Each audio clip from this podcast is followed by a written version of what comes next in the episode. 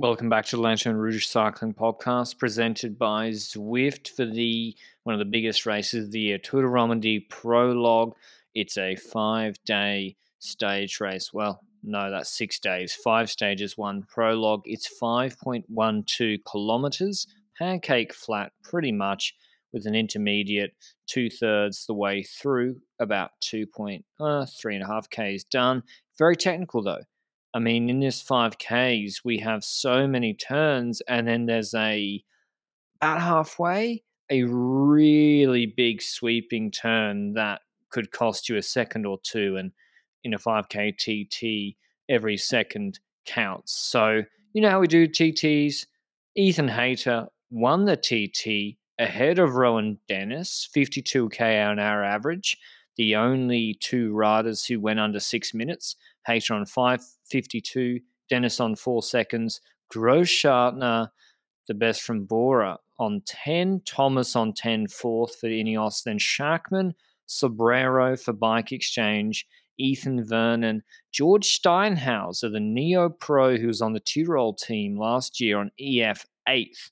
Very good result, as well as Schmid Ayuso rounding out a young top 10. But no real surprise that Hayter won Benji. This is he's an elite time trialist, which he showed at Worlds last year.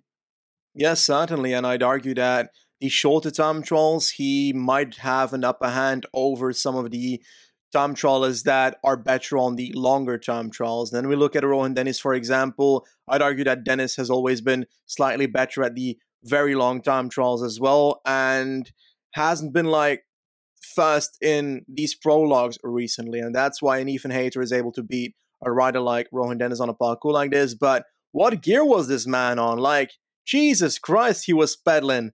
That was a, yeah, a slow gear. That's that's certain.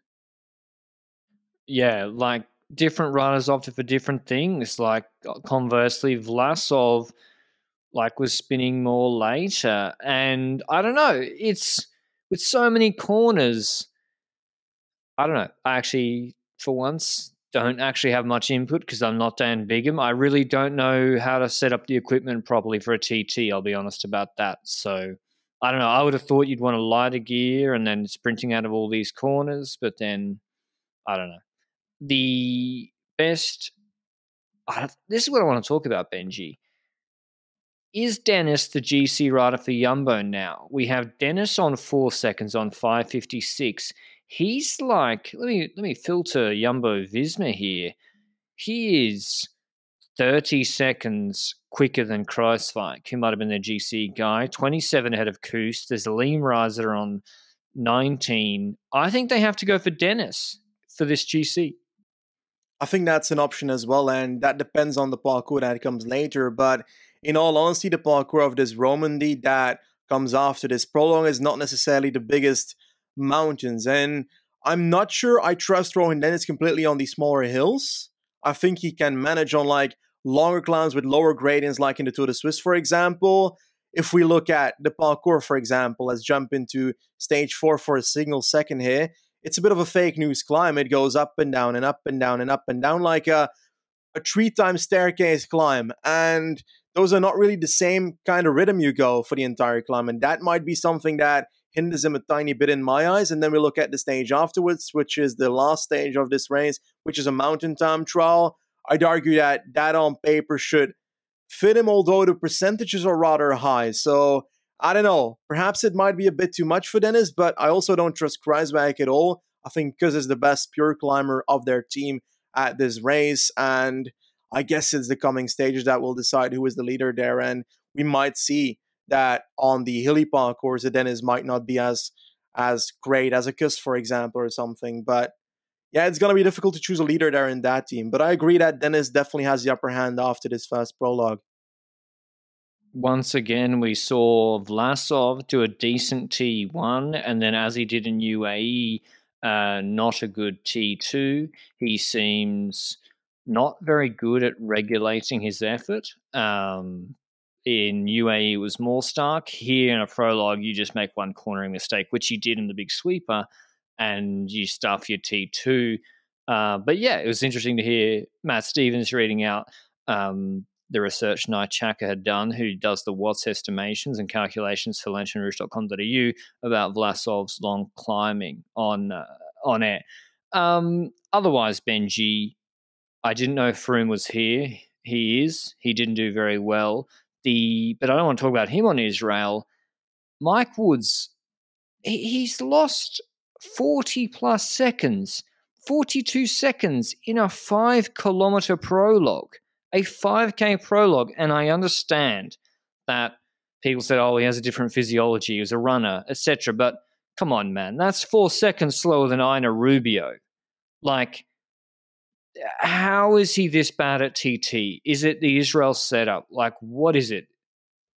I don't even get it because then we look at his results over the last few weeks, and yes, it's not the most crazy time trial out there, but for example, that Gran Camino time trial that Podinep ended up winning the initial few kilometers are flat there, the first five, and then in that time trial of 16 uh, kilometers, he only loses like 30 seconds. But obviously, it's not to the competition we have in this Roman race, but it's still better in my eyes than we see in this race here. And yeah, that's just a, not a good result. It's it's very simple. And we saw Mike Woods last year have a period where he was going for GC, signing up for the Tour de France, as going for GC that failed after a crash in the early days. He ended up going for a few stages afterwards and the KOM, if I recall correctly. But we had, I think, was it Tour de Suisse where Mike Woods was actually doing good on the longer climbs, and that was actually promising when it comes to his pure climbing. And we haven't really seen that completely this year yet. It seems like it had a bit of an inconsistent season, but that team has been highly, uh, highly attacked by um, illnesses and so forth. But yeah, it's just not there at the moment, and this time trial definitely won't be very promising for the next week. Although I hope for that team that they find something because they're gonna need it for the uh, UCI points there. And uh, right now, Mike Woods is the man to go for in in this team, still in this race, even if he's behind. I dare to say, unless you start counting Fuglsang, and if we take a look where Fuglsang landed, he lost. 32. It's not that much better. So it's like ten it's seconds better. Is it? It has to be Benji, mm-hmm. Patrick Bevin, the form he's in, and we saw a Turkey no way George Steinhauser can do a quicker prologue than Patrick Bevin on equal equipment. No way. I don't, at least maybe I'm underrating Steinhauser. I really like him as a rider and as a climber, but mm-hmm. Patrick Bevin would be doing a faster prologue than him on equal equipment. I'm pretty convinced. Uh, Thomas, with this performance, has put himself, Geraint, that is, as the heavy GC favourite there is a stepped mountaintop finish that's not very, it goes up like 5K, 6% break, 6K, 7% break. Seems perfect for him and Schachmann, who's just behind him, three seconds behind, and even Grossschartner. Uh, the Mountain TT, as you've already mentioned, the 10K, 8% with a bit of flat before it. I think I think that could be all right for Thomas, but it really depends on I mean, yeah, 30 seconds is a lot to pick up, and I think he's going to do well in these other stages. We have hilly stages which really st- suit the likes of Schachmann and McNulty. Uh, any other standouts? Yeah, that's who I was going to say. Are you surprised he's in the top 10? I'm not necessarily surprised he's in the top 10. I already had a feeling that he could time trial. We haven't seen it too much on the road this year as he hasn't done a time trial yet, but I was expecting him to do decent time trials. I expect him to be perhaps the more attacking option for that team, while McNulty might. Ah, it's weird, you know, because McNulty had a worse time trial than Ayuso. So on paper, you'd say that Ayuso would be the defensive type, but McNulty just seems like he's more of the defensive type in a group, I dare to say. Because when I think of Ayuso, I think of a rather attacky rider. Then again, he also attacks his teammates, so we might see that this week. But when it comes to Ayuso, I'd rate him on the level of Thomas for GC here, and perhaps that's overrating him. I just think this is a one of those talents in the world of cycling right now that is a generation a generational talent and that therefore should be counted a bit higher than some of the other riders that have proven themselves already because this one has potential to be better than we already know. And he might surprise and be able to get away. He's not proven yet in the sense that a Geraint Thomas is proven so he might be able to kind of benefit from the fact that he might be under the radar for some people which they should know about Ayuso. They should mark Ayuso but they might not. I think Thomas is the heavy favourite. I really like his shape. I think the TT climb on the last stage should be fine for him. I like the mountaintop finish. I think he can win it. And yeah, I really like Thomas. His shape looks good. He seems confident. Won this race last year. We haven't spoken enough about, about Hayter. It's his first World Tour win. I mean, they all count, I guess. Even a 5K Romandy prologue. It's it's a World Tour win, his first one, and a bit of a bright spark for him this season. He won a stage in Settimana Internazionale Coppi Bartali, which he's done well at last year. But that's a 2 1 race, even though MVP was there. This doesn't change anything that I think about Ethan Hayter. He's mm-hmm. already a good time trialist, better than good, elite time trialist. I'm going to be watching Can You Ride in a World Tour Bunch this week, is what I'll be watching. How does he ride in the rain? How does he contest these sprints? That's what I'll be watching because at Paris it wasn't pretty, uh, dangling at the back. You could say that Ethan Hayter has eaten the competition today? Or he's Hayter has shown the haters, yes. He has he has looked good. Uh not really. I don't know. I'm surprised Cavagna came 12th. Maybe that's, oh, worse than that, rather, 17th. That might be a handling thing. And O'Connor's there or thereabouts. But yeah, tomorrow's stage should be, I don't know, an uphill sprint. It really looks like a McNulty sort of attack. I think the mm. finish goes up like a 100 meter, 100 sort of climb from to about 800 meters at Romont from La Grande Béroche it's hilly all day. They riders like Thomas have just done Liège. Vlasov, I think Vlasov can win this stage. He's in good shape. He needs to be aggressive. He's lost a bit of time to Thomas. Vlasov, McNulty, Schachmann, all these sort of riders should be aggressive, but Hayter should be the favorite, Benji. Like he really should be trying to win this stage. I'd argue yes, and I'd also look at other riders like, for example, Mikel Honoré on Quickstep. Like they've got a bit of a situation there where they've got multiple riders here. Mauro Schmid, who did that great time trial already, ninth, just ahead of Ayuso. So I'm not sure what the plan with him is in the coming days. He's shown a bit more this year already than what he did last year after that Giro stage win, because the rest of the season was kind of not that much. But he looks to be getting into somewhat of a a place that we can start looking at him as a rider that does more than just winning that a fluke stage at the Giro. It's not like that anymore. He he seems to be doing more, which is great to see. But Honore seems to be the man that I'm writing down for that team as well. Do you think that a Patrick Bevin should count for this as well, knowing, or do you think that um, nah. his equipment is not good enough? Oh, road bike not so bad. I just think we have a pretty stacked start list of punchers here, mm-hmm. like Vlasov, like Dylan Teuns. We have Izagirre, not a pure puncher. We have Quinten Hermans. So there's some serious punchers here, um, and I think it might be made a bit too hard for Patrick Bevin. Uh, and Howells, he is she, of course, Swiss at a Swiss race. Not a great TT, but again, really top level punchers at this race. So it should be interesting to see who wins tomorrow, who takes it up. But I think Hayter will be the man. He's in a leader's jersey. They'll be looking at him. He's got a strong team he'll really be expecting to do well in this finish. It's not that difficult. That's all from Romandy. A word on our show partners. Zwift, Benji and I actually met up for a Zwift ride during the middle of the day today. Had a chat on Discord at the same time. Was probably one of the best things I like about Zwift is being able to meet up, do an hour. The hour goes so quickly. It's like you're chatting on a casual cafe ride. And yeah, that's one, probably my favorite feature is the meetup functionality in Zwift, the online cycling platform that makes training fun. Although I'm not sure you can classify what we were doing as training. Otherwise, in news, we have John Lelong. Is that how you say it? Lelang? Lelong? Yeah, roughly. John Lelonga, I think it is. Okay. He's the manager of Lotto Soudal. He did an interview with Sporza, or Sporza reported on it.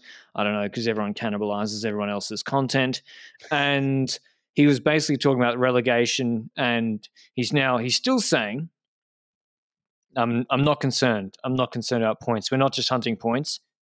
Not true.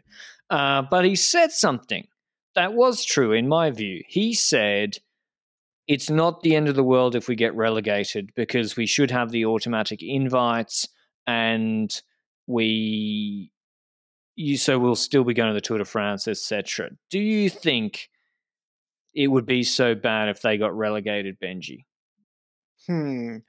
In heart, like they are in a situation where they reacted too late, and it's looking like it's an inevitable thing that will happen to them at the moment. Then at some point, they should start thinking about whether the short term hunt for UCI points that might be coming towards an inevitable defeat anyway might be better off spent th- that time on kind of the long term aspect of Lotto Soudal. So, for example, when you think about Lotto Soudal in the coming years, let's say that they end up relegating, for example, they end up in the uh, top two teams of Pro Conti if they keep on scoring like this, meaning that they would end up with automatic wildcards next year towards the Tour de France and the Classics. If they're third in that Conti points ranking, they'd get only Classics, for example. But if they are one of those top two teams, then there's really no difference to what they have this year, which is a very good part because then there's no issue really when it comes to the calendar. And they were in the spot then that Alpecin had this year, for example, and that Arkea came into because Qhubeka folded, and therefore we went from one team having that benefit to two teams. Now, the extra part there is that I'd argue that then the question arises they can do that for next year. Let's say their points this year is good enough to get automatic wildcards for next year as a pro team, then they need to do that for the next year as well. They need to once again score enough points next year to get again the year after UCI World Tour points enough to get those automatic wildcards. And for that, I think they might need to adapt their team slightly. Gilbert stopping, seven figure salary, quite certain per year. So that's money freed up. But we also don't know if the salary that Destiny, the new sponsor for Lotto for next year, is putting in is the same as the money that Soudal is taking away by leaving Lotto. So I don't know if that Gilbert money is actually completely freed up I have no internal knowledge on that. But if that is freed up, I'd argue they need to kind of focus on uh, getting new transfers, right? Or making sure the team is better off to get those UCI points, to get those automatic wildcards, right? Yeah, it's difficult for them because they have to fight the to get into World Tour. They need to fight on the three year relegation, no, the three year cycle. But to get the invites every year to keep the team afloat, they need to get points each one of those years, which is more of a difficult task than a World Tour team who can have a superstar injured, comes back, gets a top three in GC at Grand Tour, and you're fine again the next year. Kind of like DSM have been very hot and cold. I think if it depends who's relegated with them. Total Energy are coming strong. They got money. They got that specialized uh, performance advantage probably now compared to like the guys on on Ridley's.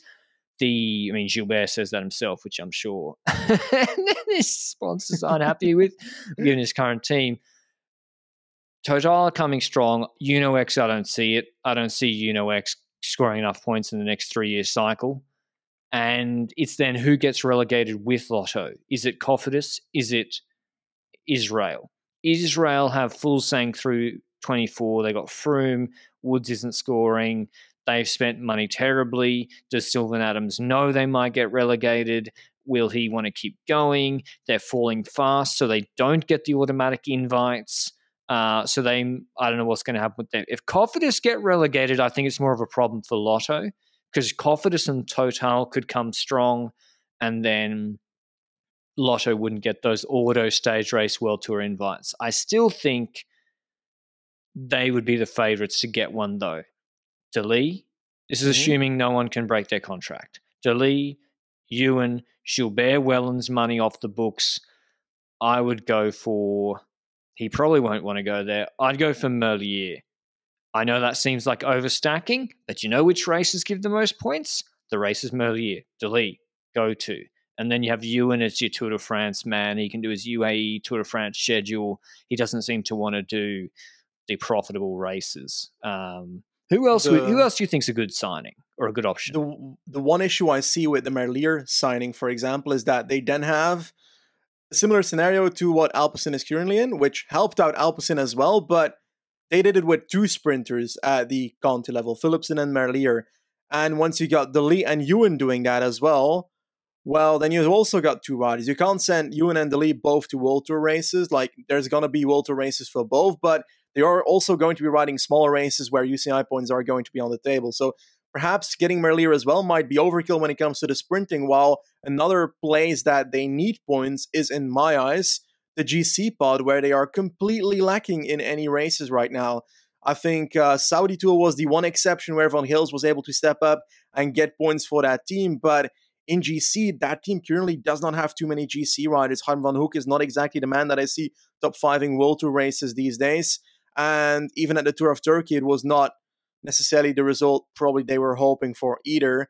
But I'd argue that that is a spot they could better. And then I'd look at filling extra with the likes of Max Walscheid, for example. That's a name they could have even gotten for this year in hindsight. And we mentioned him as a transfer that a lot of people should have picked up instead of Cofidis at the start of this year, which actually helped out Cofidis with 300 plus points this season. But that's one of those riders that I see doing well in 1.1 races Cobbly type races, those Belgian classics that are not the top level classics, but the smaller ones, but also could perform in a Roubaix, for example, and sneak in the top 15 and gain points that way. So, and be a leader. Good to lead. Yeah, true. That's very true. I hadn't actually anticipated that. But I think the Lee is also a big part in that team. And I think that the biggest issue I see is that after the season that the Lee had, if I was his agent, I'd have knocked on the door of Lelong already and asked for a breaking up the contract or breaking open the contract to increase his salary or increase it like that based on the stuff that he's done so far because the man has probably done a lot more than he's currently being paid for, I'd say. Ah, uh, well, depends on what his renegotiation clause says. Like, what's he won? He hasn't won a dot pro race, so there's no way he can break open anything. If the renegotiation clauses will usually say you need some sort of world tour result, um, podium or whatever in, in a GC or a winning world tour race. So I, I, think he's stuck on whatever he's on at least next year. And then unfortunately for Lotto, it's only a two year deal. So the big teams might, or the more rich teams might come knocking for him for 2024. I think they shouldn't. I'm going to throw some names out, Benji, and let me know if you think they're a bad idea. Uran, bad idea. Like riders like Uran, I don't see it. Older, end of their GC career because you they need to fill that GC gap. I would let Wellens go probably. I would go Skjelmose. He had the doping suspension when he was younger. That's going to devalue him in the market because teams, some teams won't want him. And even if they do want him, they won't offer as much. That's just the reality of the market. Some teams have policies that they won't sign riders like that um, because they've had a positive, or because they've had a suspension. I, I really like Skjelmose's shape, how he's improving, how he looked at Provence. I think he's better than Vanhoucke. He's an option and he can develop across the three year cycle. What about Kelderman? What about Izagirre? When it comes to Kelderman, I think that he might become too cost worthy because this is a man that didn't he like top five the Tour de France last year?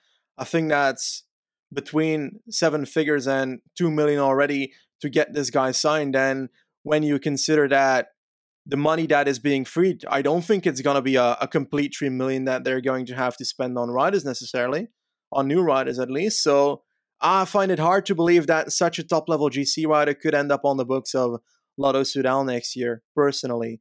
But like Izagirre is an option, but I think Cofidis might be happy with what, what he's done so far or what he can achieve in the rest of this year. And ah, it's going to be a, a, bidding war between those two teams then. And when it comes to that, it also won't be easy to do it financially. I find it a, a difficult quest this year to find riders that are GC or climby boys that can perform well for Lotto and are not out of the range of a budget of Lotto, for example. And last year, for example, we ended up saying that Pozzovivo was a nice offer on the table for teams that needed points and so forth. He ended up not getting that many points so far yet, like 100 and so forth. But uh, I think he crashed somewhere as well where he was getting points, but that didn't occur into uh, that didn't end up with points as a consequence. But just in general, I feel like um, it's a it's a difficult market for GC riders this year.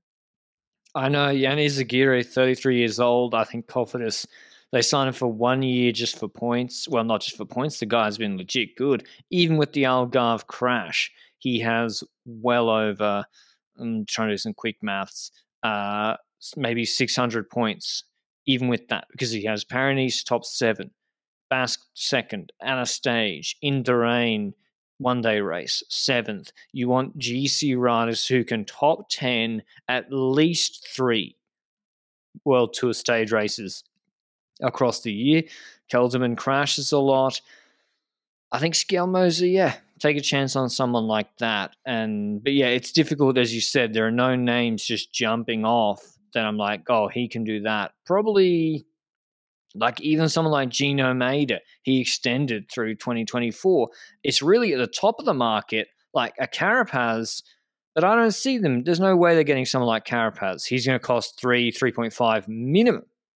So that's, I mean, and I just don't see him going there either. So it's difficult to find top guys who can score top 10 in World Tour stage races for cheap because there's a reason they're not cheap. Uh, but yeah, I think having thought about it, Lotto are not in as bad a spot uh, as they as I really thought. They are in a good spot to get the wild cards. They're already front runners for it for next year, and they have the assets and Lee coming through. But let us know if you've been following along on the lanternrouge.com.au website. We have articles every fortnight from Raoul Banqueri and myself following this in detail, uh, much more detail than we can say in a podcast with graphs and data and etc. So make sure you check that out.